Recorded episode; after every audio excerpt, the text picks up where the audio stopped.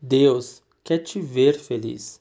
É por isso que ele te livra de tudo que não te faz bem.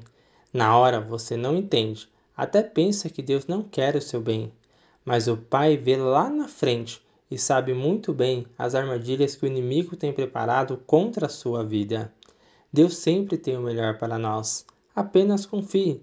Jesus disse assim: O que eu faço hoje você não compreende, mas lá na frente você irá compreender.